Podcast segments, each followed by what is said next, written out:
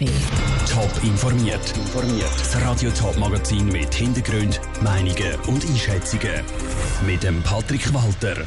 Wie Datenschützer auf den Vorschlag schauen, dass St. Galler Veranstalter das Contact Tracing selber sollen übernehmen und wie der Winterthurer Stadtrat auf Klimavorstöße aus dem Gemeinderat schaut, wo vor einem Jahr grosses Thema sind, das sind zwei von den Themen im Top informiert.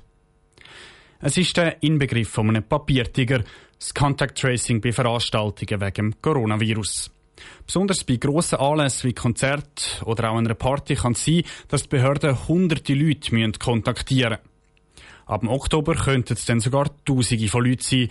Darum wird der Kanton St. Gallen seine Behörden entlasten und auch die Veranstalter dazu bringen, das Telefon in die Hand zu nehmen und mögliche Infizierte selber zu kontaktieren. Was die St. Galler Datenschützerin davon halten, im Beitrag von der Stefanie Brändle. St. Galler Contact Tracer sollen entlastet werden. Das ist das Ziel von Benny Burkhardt, dem Chef Contact Tracing St. Gallen. In einem Interview mit dem Blick hat er gesagt, dass möglicherweise private Leute und auch Veranstalter sich bald mehr müssen ums Contact Tracing kümmern.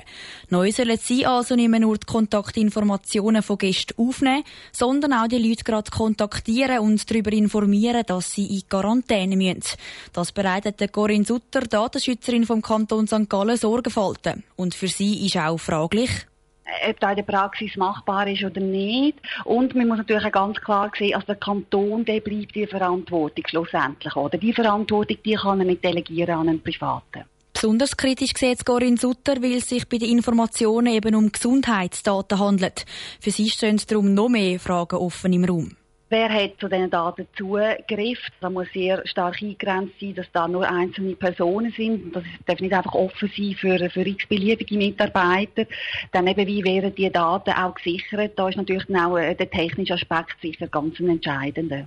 Und damit die Fragen eben ganz klar können beantwortet werden, ist für Corinne Sutter klar, es muss ein Konzept her das müsste auf jeden Fall so gewährleistet sein, ja. Weil es kann nicht sein, dass da jeder einfach äh, nach eigenem Gutdünken das äh, handhabt, sondern da müssen wirklich ganz klare Vorgaben vom Kanton gegeben werden.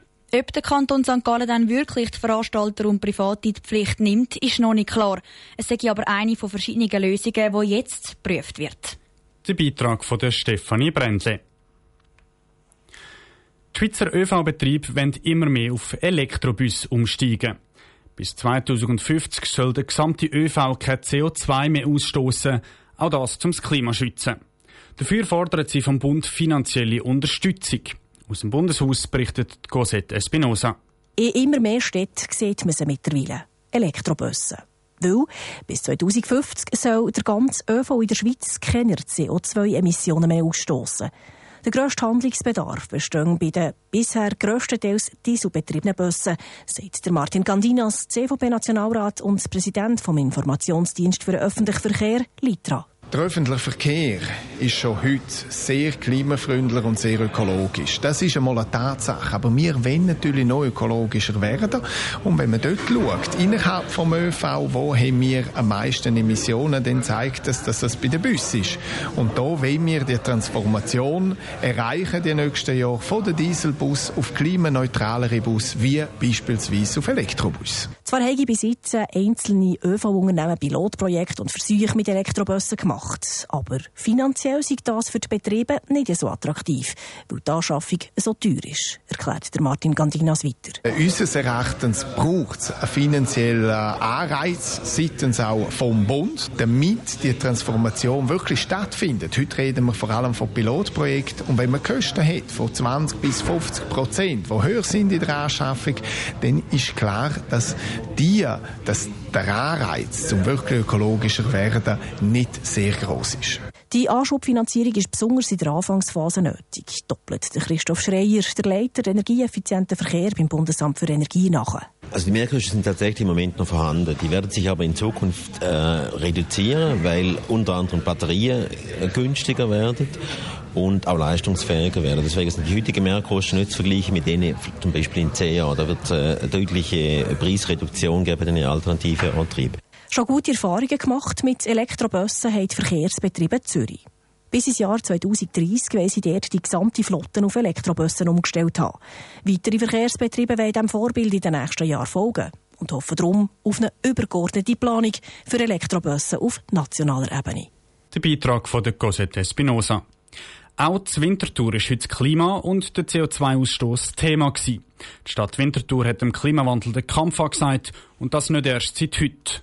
Schon vor acht Jahren haben die Stimmbürger beschlossen, dass die Stadt bis ins Jahr 2050 zu einer 2000 Watt Gesellschaft soll werden. Das heißt, dass der CO2-Ausstoß auf zwei Tonnen pro Kopf im Jahr reduziert soll werden. Vor einem guten Jahr dann, auch unter dem Eindruck von Klimademos im ganzen Land, hat der Winterthurer Gemeinderat in einer grossen Klimadebatte über Massnahmen für den Klimaschutz diskutiert.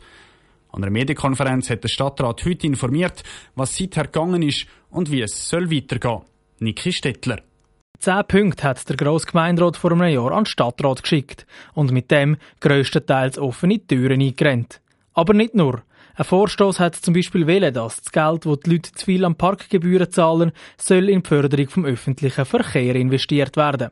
Das sei rechtlich aber noch schwierig, sagt die Stadträtin Barbara Günther Meyer. Ich hoffe, dass die Leute, die den Vorstoß eingereicht haben, die haben wie ein Parteigespendli auf der kantonalen Ebene, dass dort im Kantonsrat möglicherweise hoffentlich bald einen Vorstoß gibt, wie grundsätzlich ist das eine Idee, die man nachverfolgen muss, dass man wirklich sagt, wir tun einfach für die Energie- und Klimapolitik so und so viel Geld pro Jahr reservieren.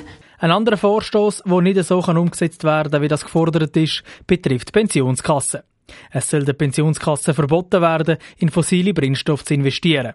Aber auch da sagen der Stadt Tint gebunden, sagt die Stadträtin Christa Meier. Die Pensionskasse ist verselbstständigt worden und äh, damit haben wir den Hebel nicht mehr.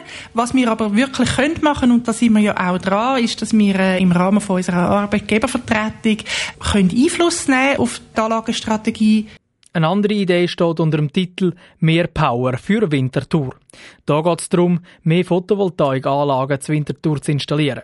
Die Stadt will als Vorbild vorausgehen und selber bis ins Jahr 2025 100 zusätzliche städtische Dächer mit Solarpanels aufrüsten. Ein ambitioniertes Ziel, das sieht auch der Stadtrat Stefan Fritschi so. Wir haben einige Schulhäuser, wo wir jetzt den Sanierungsbedarf haben. Man muss ja immer auch schauen, dass die PV-Anlagen dann auch zum richtigen Zeitpunkt da werden dass man nicht nur am Schluss eine äh, PV-Anlage im äh, Schuss hat und der Rest vom Gebäude am Zusammengehen ist. Aber wir sind wirklich gewillt. Alles in allem ist die Stadt Winterthur aber gut unterwegs. Das Ziel der 2000 Watt Gesellschaft ist schon in greifbarer Nähe. Das zeigen die neuesten Zahlen. Der Beitrag von Niki Stettler.